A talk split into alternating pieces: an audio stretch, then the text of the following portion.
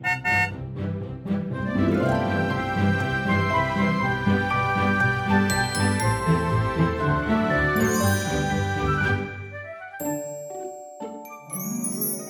迎搭乘 JK 的身心灵游园车，Life is fantastic。我是 Jerome，我是 Kevin。OK，Kevin，我们今天要来聊一下，就是。职场引导这件事情，嗯、因为你是一个职场引导师嘛，对对对，所以你会把人类图的这个概念呢，然后应用在职场里面。是啊，我因为我们之前在聊天的时候，我常常听到你讲这个微特质，嗯，嗯，就是细微的微微特质，就是你的工作其实你的引导里面就是希望帮你的客户去找到说他有哪一些特质，嗯，然后这些能量要怎么样去找到一个适合他发展的地方。嗯、对，那对于微特质的这个概念，你可不可以更多的？跟我们说一下。好啊，其实我职场维特质这个概念是我大概在这一年二零二零年的时候想出来的，因为我之前在前一些的节目里面，我们也有说到，我跟 Jerome 主要是在人类图的一些课堂里面认识，然后我们也是一起去学人类图，后面我就考到人类图的引导师的资格。对我来说，我没有打算做一个分析师。对我来说，因为重点是在于，我看到里面，我比较喜欢去压每一个人，他可以在生活里面可以用到人类图。为什么我会有这个想法？主要是因为我在学会人类图之后，我就回到我本来的工作里面继续上班。对我来说，我觉得在上班的过程里面，不停的想一个问题：如果我学到一个东西，但是我没有办法在生活里面可以好好的应用它的话，其实我觉得这个东西对我来说没有用的。那我们就先来回顾一下，嗯，你的职涯的个历程是怎么样？好啊，对，你是先在呃美国念了商学院大学嘛？对对对。然后大学毕业之后，你就是回到香港去工作。是。然后第一份工作的时候是做什么呢？我一开始是走到维他奶里面去做行销，但是我主要那个时候的职位是储备干部，就是我们叫管理培训生，嗯，所以就是有机会可以走到公司里面不同的部门去了解它的运作。所以其实不只是行销的面向，你还有管理这个部分。当时我的工作主要只是做储备干部嘛，所以除了行销以外，我们公司的想法就是想帮我们去培训成为未来的一些管理层。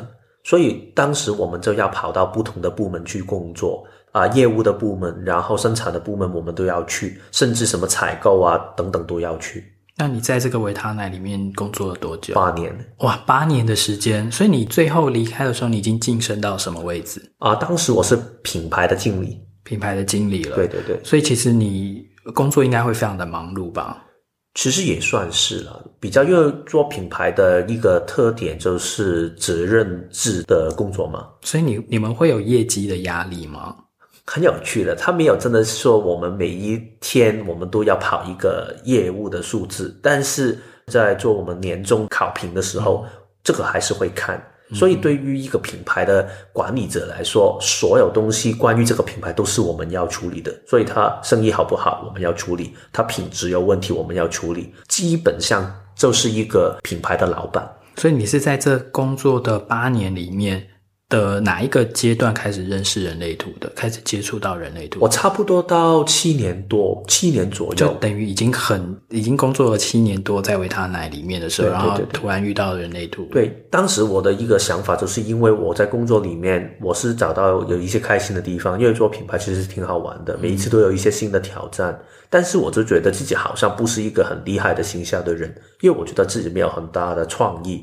是不是我真的每一天往后的生活都要这样去过？如果我真的可以爬到做一个品牌或者是行销的总监或者是总经理什么的，对我来说，我真的这个是我想要的东西吗？我是有一个很大的疑惑，所以我不停的探索。我在想，我可不可以做一些别的行销，做一些我自己更喜欢的产品，可能做旅游啊，或者是做一些我喜欢的品牌。因为维他奶是一个老派。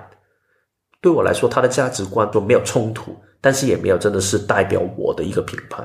那你后来离开了这个维他奶之后，你的你又你又转往了什么样的公司？嗯，这个是很有趣的一个经历。因为当时我离开维他奶的时候，我没有想过我要做什么，我只是想我要用我的荐骨回应去下一个决定。所以当时我是离开，头脑不停有很多幻想，我就是想。我要不要去找一些刚才说旅游的公司或者是什么的，包括一些香港旅游的，跟我以前的本业是完全不同的一些东西。但是一直在等，一直在等，等了两三个月都没有这样的工作出现，然后钱就一一直小，一直小，一直小。然后到了一刻，我钱真的没有办法再多撑一两个月的时候，我身体走进一个非常忧郁的时间，我是完全不想离开我的房间。然后就在这几天，我突然有一个力量，觉得时间对了，我要动起来了。然后我去上网去找一个工作，这个工作就是我后面的工作叫，叫他公司叫尼尔森 （Nielsen），嗯，它是一个国际龙头的一个市场调研的公司，也是一个行销顾问的公司。嗯、很有趣，是我人生角色是二世嘛，二世常常说。啊，我们的机会都是从一些关系里面拿来的。嗯，这个尼尔森他没有真的是我的关系，不是有一些老板去转接我。但是当我在啊去找这个工作的时候，他很快就要回应给我，叫我去面试。然后面试的时候，这个老板我也不认识的，但是他跟我说：“哎，你不用做什么简报了，我们也不用什么面试，我就是跟你聊天就可以。”之后我才发现，原来他问了一个他的同事，然后他同事之前就是在 Nielsen 里面去服务维他奶的，嗯，所以他是透过这样的网络去认识我的能力是怎样，等于还是有运用到你那个四爻那个人脉的那个那个能量这样子。嗯嗯。那你这一次在 Nielsen 工作的时候，你有把你在人类图里面呃学到的这些东西啊应用出来吗？嗯，你可以在工作中做你自己吗？其实我觉得在职场上面做回自己，真的坦白说是有一定的难度的。但是我当时用了两年的时间在尼尔森，我不停的做是实验，我想尝试一下，其实如果用活出自己的方法去在职场下面跟其他人互动，是可以还是不可以？在维他奶的时候，不是不可以做这一些尝试，但是太多东西已经定型了，你跟你老板的关系已经定型。如果我们有学习人类图、活出人类图的朋友，大概你也会知道，最难活出自己的是，不是跟一些陌生新认识的朋友，而是跟你的爸爸妈妈。对，因为对他们来说，为什么你变得这个样子？你太奇怪了吧？所以在维他奶，我很难去这样去做。但是换到一个别的空间，所有东西都是重新的开始的时候，嗯、我就可以这样去探索。我当时主要探索的有几个不同的类型，第一个是能量的尊重，嗯，尊重，互相尊重。尊重因为人类图里面，我们很强调的是尊重每一个人他的能量的状态。嗯，所以当时我做了一些尝试，就是我跟我的同事，我不会再好像以前的突然想到一个东西，大声叫出来。如果你们在上班的时候，肯定你们的老板常常会这样，或者是你自己也会这样。你想到一个东西，突然跟别的同事去说，或者是你在你坐的地方大声叫一下：“哎，谁谁谁，你过来一下。”就是这样，这个很平常，对吗？但是在我学会人类图之后，我做了一个实验，我不会这样去做。如果我要找我的同事，包括是帮我做事情的一些我的我的下属，我也会走到他旁边，大概一两个人的距离旁边，动一下手，跟他示意一下，让他知道我在旁边，让他知道。确定好，他现在可以跟我谈话的话，然后我会跟他说：“哎，我有一些事情想找你哦，你现在有空吗？嗯，还是你想之后你才找我？”所以这一些我都会这样去做。这个对我来说，这是一个实验，去看一下。但是我真的觉得这个是对能量上是有差的，对方是比较愿意，然后他不会觉得那好了好了好了的那种状态。对，我我相信一定会，因为人与人之间的互动的时候，本来就是能量跟能量在互动。嗯、但我们原本的一些职场文化，其实这个也是我一直会很想要找你探讨的，就是说，呃，人类图的这一套系统或者是这个知识啊，嗯、要如何真的落实在当今的职场文化里面？嗯，嗯因为其实职场，我们其实这个商业社会求的就是快速嘛，任何事情就是速度，速度，速度。然后要抢快、抢快、抢快，嗯、可是人类图有时候要叫我们说你要等待，嗯、甚至说如果你今天是一个情绪内在权威的员工的话，你还要在你可能心情好或者是你有 feel 的时候，你做事才会最有效率，嗯、才会最有生产力。嗯，对。但是整个大环境不见得能够允许你，对，不见得能够让你做你自己，对。所以我们要怎么样拿捏？我觉得第一步还是你知道自己的价值在哪里，因为如果你舞台跳错了的话，那你也很难怪你的老板不给你空间。对，幻想一下，如果你现在你是一个很懂跑步的人，但是你以为自己要是游泳的，然后你走进去一个游泳的团队里面去，然后你也很难去责怪你的教练，他跟你说为什么你游泳这么慢，因为你本来就不是做这个事情啊。对，所以你首先第一步你要知道你真正的我叫职场微特质，或者是你的天赋才华是什么。当你知道原来你自己最擅长的是跑步的话。然后你就换别的跑步去做就可以了，嗯，你不用留在一个不属于你的地方。这个我觉得是第一第一个重点。所以，如果今天我是一个在职场上面迷茫的人，嗯，好，那如果我要来找你做职场的这个引导的话，你会如何帮助我去找到我自己可以找对一个赛道，或找对一个适合我的跑道？你是怎么样用维特值去帮助我找到呢？好啊，我先说一下，其实职场维特值它是怎么来？因为职场的维特值，它里面一个基础，它还是人类图里面的一个基础，嗯，所以它本身为什么我会可以看到维特值？这个不是我可以有通灵的能力或者是问世的能力知道的，嗯，我是透过人类图的解读，所以从你的出生时间，我就可以看到你职场的维特值是什么样的。但是跟人类图它比较有一点不同的是。我会透过我自己在工作里面的一些经历，然后透过我平常会看很多不同职场的一些书本，他们说的一些职能的一些概念，我会把它整合成为一套我的语言。这一套语言里面，我会比较强调一些实用性的。我举一个例子，就是你有的一条通道，嗯，五九六这一条通道，嗯，很典型的。我听过很多认识人类图的朋友，他们会说：“诶，这一条通道是什么？”他们就会说：“mating。”嗯，如果翻译就是交媾，或者是跟其他人去做爱什么的。嗯，嗯，但是如果我问一下，有一个人问你，我在工作里面我的天赋是什么，我的维特质是什么？你不可能跟他说你的才能就是跟别人 mating，跟别人做爱嘛。嗯，这个也不合理啊。但是它里面，当然我们如果人类图里面你读到有一些深度的话，你知道它里面代表的不是单纯的性。性是生产者一个很重要的创造力，嗯，但是它代表是一种创造力，跟别人打破藩篱的一种力量。它里面有一些情绪的感染力，所以如果这一种人，我有看过一些，他是很适合谈生意的，但是当然不一定，他要看整个图组织出来的一个能量是怎么样的样子。好像上一集 Jerome 就有说到他的解图的方法。当如果他情绪对的话，他是可以有一种情绪的感染力，可以让别人打开他们，然后让他们可以有一个接触点。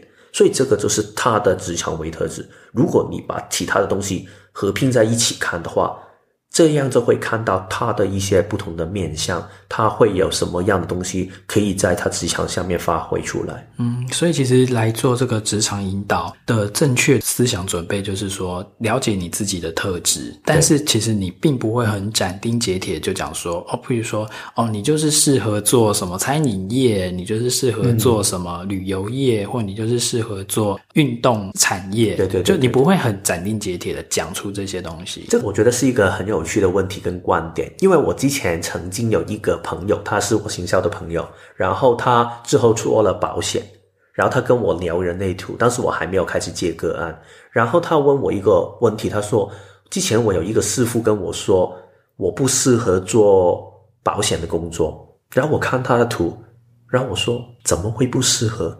我不说太复杂的概念，但是它里面有一个特质，它是。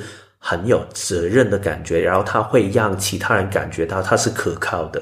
嗯，然后我觉得师傅可能看到的面相，他自己以为做保险的人就是要一种记性很重，每一刻都是很机会主义的人。嗯，然后他很油嘴滑舌，对对对，不是，对啊。但是其实这个可能是一种，但是不代表保险不可以有另外一些面相。所以我这个也是我职场维特质很想带出的是一个。职场看东西的新的角度，因为我觉得差别在于，很多时候好像我做行销，我刚才举的例子，我们很多时候会对行销或者是其他不同的工种会有一个特定的想法，好像你刚才说，如果你是卖运动的什么什么的，都会有一些已有的想法，但是其实这个已有的想法只是一个概论而已，只是一个历史的产物，因为以前的人就是这样，行销都是要做这一些，所以他就把它变成一个。行销，所以你要有什么什么样的职能，但是不代表你不可以有自己特色的。好像回到刚才我举的例子，如果你做保险的话，有一个人他可能是一个很有机心的去做一个方法，他可能成功。但是如果你用一种很照顾性的方法也可以成功。刚好我的朋友他听完我说之后，他说：“真的，对的，他做的方法，他不是把每一个来到他面前的。” Potential customer 就是潜在潜在的客户，客户感觉就是要扒着他，然后吸干他的血。对，他没有这样做，他做的方法是他想滋养对方，所以他每一次他说，他甚至帮他们去找一些工作，因为他相信，当他可以维持一些好的关系的话，对的人自然会找他，所以这个也是他成功的地方啊。所以我觉得重点不是在于工作，然后他有什么职能。你需要做，而是你找到自己的特质的时候，只是你可以很容易会去换到一些不同的跑道里面去。嗯，所以这样听起来，其实你在整个解读的过程里面，不是你单方面的一直说说说说说，嗯，你会需要跟对方有一些交流。然后可能有点像是聊天这样子，因为你也必须要从他那边听到说他面对的职场的状况是怎么样，所以你才能够去帮他判断说他的这个维特值，如果在这个行业里面的话，他可以怎么样做发挥。这个其实我觉得非常非常的重要。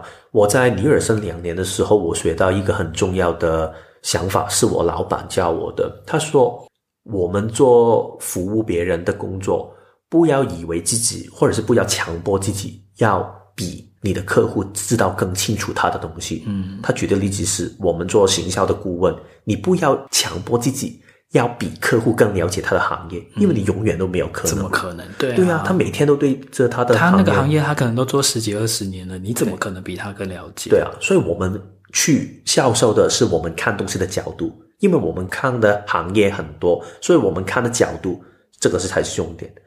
回到我们做职场。或者是你做人力图的解读，我觉得也是这样嘛。我们没有办法可以比我们的个案更了解他自己的生命。如果我们很强势的跟对方说你就是这样这样的话，对方一定会反感，而且其实这个东西也不一定会对，甚至是错的。所以我们做的是，因为我们会跟很多不同的人去接触，所以我们看事情的眼光会不同。我们只是单纯去分享一下我看到的面相，但是我一定要对方的配合，他给我。知道他的故事，他的痛点是怎么样，然后我就可以把他的痛点跟我看到他的亮点跟盲点拼合在一起，这个就会变成一个完整的解读，这样才是一个好像我们玩那个拼图的游戏，组合出来，每一次我都觉得不知道最后的结果会怎样。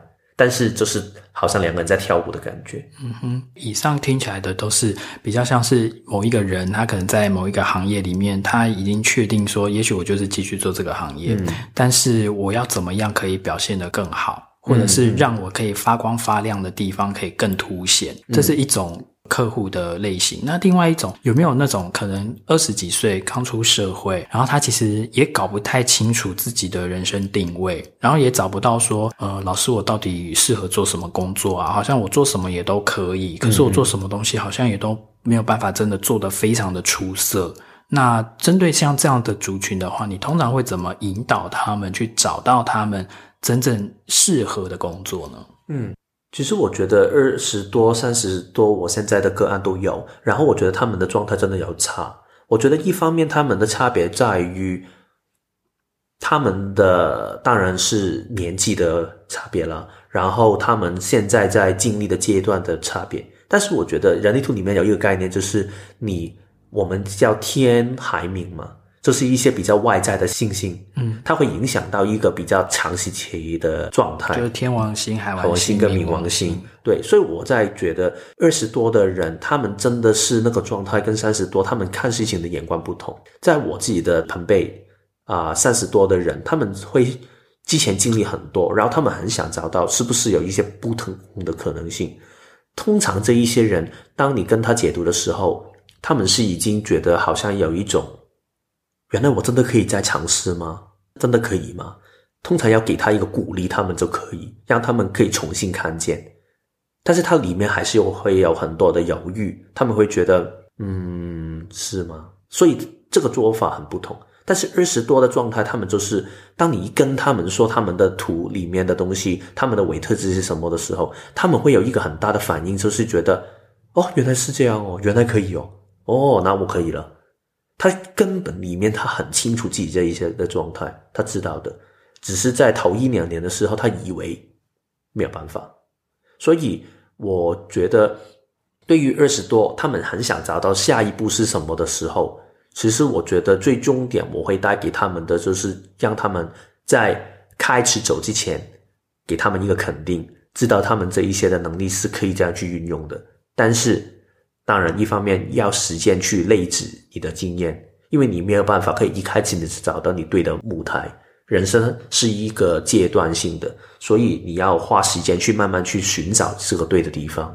对，而且我觉得像我自己生活中遇到一些二三十岁的一些年轻人啊，嗯、如果在工作上面有点迷惘的时候啊，我都会我的角度比较是，我会觉得说，其实你不要把职场看得这么严肃，嗯，或者是你可以用一个更轻松的心态，因为呃，你不用说你今天投入了某一个职场。你好像接下来的十几二十年就只能做这个产业，或只能做这份工作。你可以多角化的去尝试，对对对。然后在尝试的过程当中，你自己才会，因为你的身体会有感觉嘛，你自己的心会告诉你说：“哎，我做这件事情的时候，我快不快乐？嗯，我有没有找到一种我存在的价值的感觉？嗯，然后呢，别人对我的回馈怎么样？”对，因为其实当我们回到这个商业社会的时候，有时候你喜欢做的事情，不见得人家会花钱请你去做啊。对对对对。所以你还是必须要找到一个就是双边都双赢的状态，就是我又有能力可以把一件事情做好，我又有热情对于这个工作，但是同时别人又愿意付钱让我来做这件事情。我觉得在职场下面最难的，或者是大家最困惑的地方，是在于。很多时候会变成一种很单向型的价值观。我举一个最普遍的例子，就是面试。你会想一下，你下一期去找一个工作，你面试，你是不是好像你在求一份工作？嗯，你感觉自己好像没有价值，然后所有东西是你走进一个公司里面，然后你去被动的给一个。面试官他去问你问题，对，是他要不要你，而不是你要不要他。很多时候是这样，对，所以都会很紧张啊，对，会觉得说哦，我要把自己准备好，对啊。然后有的时候你可能还要演一个不是你自己的样子，但是其实当你演好，好，你有这个工作，那怎样？你会走进这个公司里面，你根本不是他想要的，最后还是有问题出来。对，然后跟老板的相处也是这样，你感觉好像你是一个很卑微，然后很被动的一个角色，他叫你做什么，你就要做什么。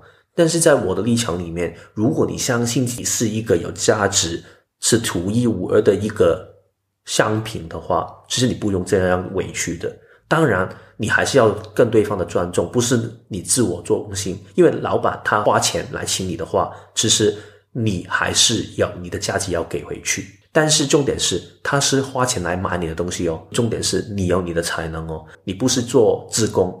所以，其实这个我觉得是有差别的。当你清楚自己的价值是什么的时候，当你在做面试的时候，你就可以很直白的表现出来。所以我之后做聘请的工作的时候，有一些很多大学生会走进 Nielsen 里面去做。我每一次面试的时候，我都不会去观察他里面怎样回答的一些知识性的问题。我比较重视的是他散发出来的能量，他是不是有一个很有能量的人？因为我觉得这个才是我想知道的东西。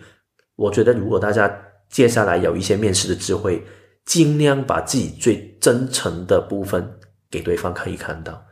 可能你找工作的过程里面没有这么顺利，但是你会比较找到一个属于你自己的工作，可以让你自己去发挥的工作。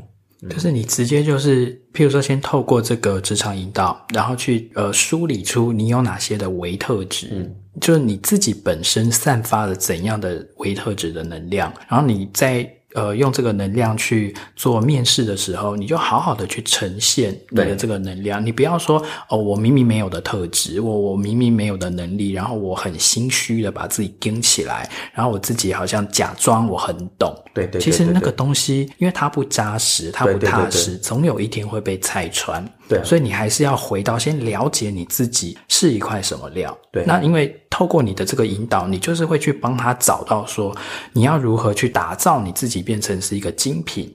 嗯，对，虽然这样讲很物化啦，但是没办法，因为商业社会里面每个人对，我们就是做一个价值的交换。对，所以你必须要去找到你自己的那个。精品的地位在哪里？对对对对对，就不用跟人家去做一些平价商品的这种什么低价战或割喉战。嗯，对，其实这个也是行销里面一个很重大的概念。幻想一下，我之前就是做我们叫快消品，嗯，嗯，FMCG。对对。如果你可以想象快消品，如果你买一个饮料好了，瓶装饮料，或者是什么清洁用品。对啊，其实这一些你的差别性是很小的。如果你差别性很小的话，通常你要做的东西就是要不你做 branding 品牌的定位，嗯、创造一些需求出来。另外一个可能性就是价格。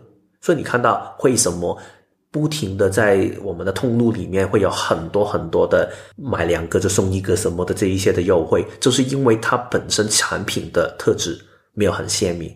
但是我你幻想一下，你是一个什么谁谁谁的名画，你不用做这一些事情啊。如果你这样把你的价钱压下去的话，反而没有人会买你。或是你是一个什么限量商品？对啊。但是说到底，我们刚才说，好像听起来真的会把我们人物化，物化。对对，但是这个也是真实的。你回想一下，人类图里面就是说，每一个人都是独一无二，所以你不是一个。精品，你是什么？对，你一定不会是一个大众的商品。嗯嗯，就是说你去做你自己，或者是你去发展你自己的天赋才华，最终你是希望在这个职场的这一个脉络里面，是人家愿意掏钱来消费嘛，或者是人家愿意来。来买你的服务，对对对对，对，否则的话，你就是完全都不要进入这个商业社会。对啊，对啊，对啊，对啊，其实可以啊，你自己做艺术的，对，你是 freelance 的，你还是要找你的客户，你的画还是得卖掉啊。对啊，你的陶瓷品还是要找买家，所以你还是要自己的卖点可以让别人看到。这个在行销里面，我有一个很喜欢的概念，我们叫 simplify, amplify and repeat。嗯，它的意思是说，把你的重点简化出来。然后把这个重点不停的放大，在每一个渠道里面都说，就好像可口可乐做一个例子，它就是开心，所以它所有其他东西它都不要，去无存菁，去无存菁，对对。然后它就是把这个重点不停的放大，所以你会看到可口可乐所有东西都是关于它开心，关于红色这个颜色，所有东西它都是用一个非常的固定性、稳定性的方法去表达出来，这个就是人在。我们作为职场下面工作的人，其实也是这样。你把自己的一个终点找出来，然后不停的把这一个终点放大、放大、放大，可能会有一些其他的盲点。我的职场为特质的服务里面，他就会这样去做，把你的亮点跟你的盲点都会表达出来。职场上面我们会很容易觉得，很多人会跟你说你有很多缺点，但是我其实不认同缺点这个说法，因为缺点的意思就是说你要把某一些问题去解决掉。要把你的能力去提升，但是我不是这样想的，因为对我来说，你只要知道你的盲点是什么，很多时候我们反而因为我们觉得那个是缺点，所以我们去解决它，反而没有看见自己本身可以的亮点是什么。我举一个例子，就是开车嘛。如果你开车的时候，你知道你后方就有一个盲点，开车的人应该大概都知道，你不用解决那个盲点呢，你不会在车外面再加另外一些什么装置去做。你只需要的是，你知道这个盲点，你在开车的时候回头看一下，其实就好。嗯，所以在我们的工作里面也是这样，你记得自己的盲点在什么地方，你知道一下，留意一下，但是你的焦点还是放在你可以发光发亮的一些亮点上。嗯，所以你除了帮大家找到你的维特质，你还会找到可能一个微盲点。对，所以你刚才有讲了嘛？其实你的呃解读可能就是循着 simplify、amplify 跟 repeat。对，simplify 的意思就是说简单化。对，你从很多不同的能力跟特质里面，你帮他筛选出可能他最会发光发亮的几种。对对对对对。然后 amplify 就是放大。嗯，你已经先聚焦了之后，你已经选好了，可能就是这三项。然后我要怎么样在我的职场的领域里面去让这样的特质可以无限的。放大跟发挥，然后做到最好，嗯，然后再来就是 repeat，就是一而再再而三的一直重复，一直重复，然后可能就会累积了一个很好的口碑。对对对对，这个 simplify 其实也是跟我的维特质里面的维是有共振的。嗯哼，因为为什么我觉得维这个很重要？是因为当你把东西打散到最小的一个地方的话，你就最容易可以重组出来。用 Jerome 的一个图里做例子的就是。很多时候，我们常常在职场下面会说一个技巧叫 problem solving skills 嘛，解决问题的能力，嗯，解决问题的能力。这个我们好像觉得我们所有东西都要从想法开始有灵感，然后我要落手落脚去处理这个事情。Jerome，我有一次跟他闲聊的时候，他也之前在前几集的时候有说过，压力管理之前会让他很受苦的地方嘛，嗯，就是很多时候好像我要解决一些问题，就是会很想要急着赶快把待办事项都做完，对，然后人生就会变得一直加速，一直加速，对对对对，对，也不知道自己在急什么。然后这个就是刚好在职场的角度里面就可以看到，因为他是本质下面他最大的亮点，其实他是一个很好的 critics 给评价的一个人，嗯哼，所以他的工作如果他在工作里面，他最好的是听起来好像很负面，但是这是只说不做，这个可能对他来说是一个比较好的状态，给一些意见。但是当然，给意见这个部分是要给在邀请之下才给的，这个也是一个正确的做法，要不就会变成你的盲点。但是对他来说，最大的盲点是因为他会受到一些能量的拉扯，他很想去解决别人的问题，所以他就会自己动起来，很热心的帮助其他人去解决问题，这个就会成为他的拉扯，然后会变成他压力的来源，会有这个的状态吗？以前会，但现在不会了。哦、现在我就相对比较自由一点，因为其实经过了这种人类图的解读之后啊，你会知道说你自己的弱点在哪里。是是是，就你一直很多东西会引导你去上那个钩。那现在你自己就会觉得说，哦，我可以比较 relax 一点。嗯、对，只要不属于我的压力的话，我就不用自己去拦。或者是自己去扛，然后直到像你说的那个 critics 的部分，就是就是一个评论者。对，如果人家真的邀请我来问我的意见的时候，这个时候才会是一个我正确的给予评论跟意见的时机。嗯嗯、对，那在这个正确的时机以外，我其实不太会发表我自己的一些意见或者是想法。嗯、然后我觉得解决问题这个部分，刚才好像 Jerome 说到一个重点是。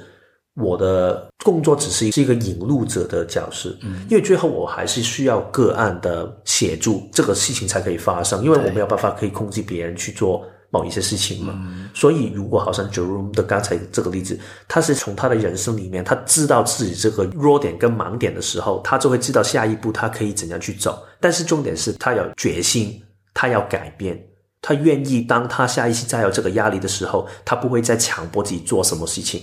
这个改变才会发生，没有办法可以你听完之后把责任调给对方，然后我知道了，我听到了，然后事情就会改变。我觉得世界不是这样去运作的。对，就其实这个部分就是你讲的那个为盲点啊，对，对，对，就是你知道说哦，你有一些盲点，就是你很容易会掉进去某一些陷阱，然后你如果提升了你的觉察力，你如果开始呃有了这一些工具的提醒之后，你就比较不会再。重复的掉进那个坑里面，嗯，然后又一直在那边无限的加速，然后很急的把事情做完。这个是我自己的部分啦。嗯，那你在呃这些目前看到的个案里面呢，你有没有哪一个个案，它是让你最难忘的？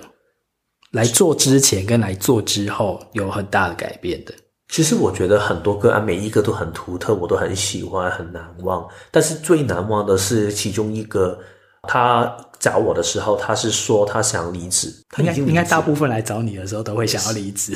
其实大部分在工作里面的人都想离职。对啊，对啊。嗯，所以他刚好他已经刚好离职，然后他好像是要一两个月的，我们叫 notice period，就是待通知的时间嘛。对，就是说通我们通常在台湾可能就是一个月前，哦，或是两个月前要通知说，哎、嗯，我要离职了。